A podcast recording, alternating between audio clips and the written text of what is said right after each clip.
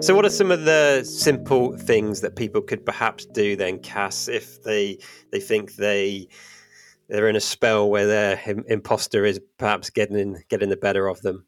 Are there any simple things we can do ourselves? I think that hopefully just listening to this, and I think for many people, just having those little light bulbs come on and recognizing those unhelpful stories that they're telling themselves can just, that in itself can be really helpful for people so that we can you know, take stop and take a step back and have a look at those stories and oh, actually, you know, like even just acknowledging, well, it wasn't luck. I actually made that opportunity. Like I'm sure you've been helpful in having that conversation with people.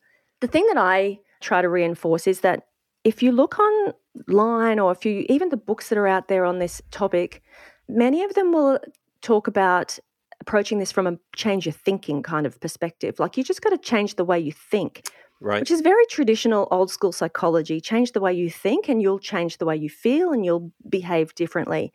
And while that absolutely has a place, of course, we have to challenge those unhelpful thoughts. Of course, we have to reframe some of that unhelpful thinking and those negative self critical thoughts that we have.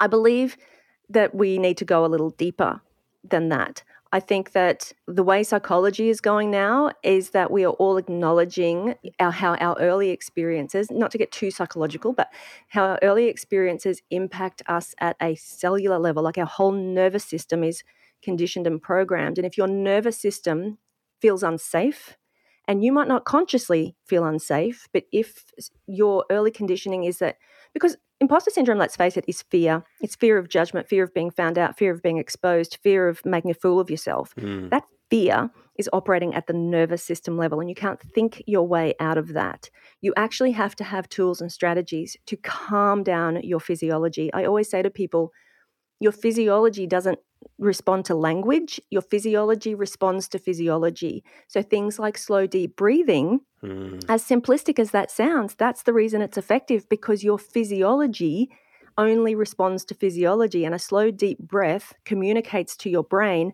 oh, I'm not in danger. I'm safe now.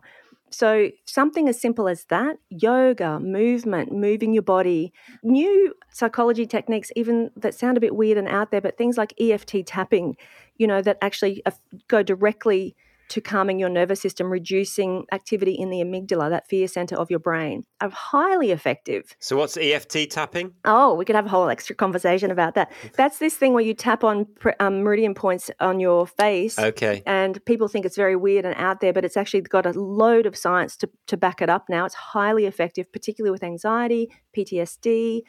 And we know now from MRI studies that it actually does change activity in your brain.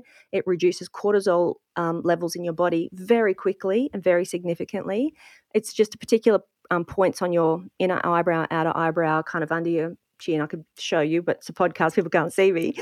And you just kind of go through this round of tapping and that's what it, that's the effect that it has on your on your body.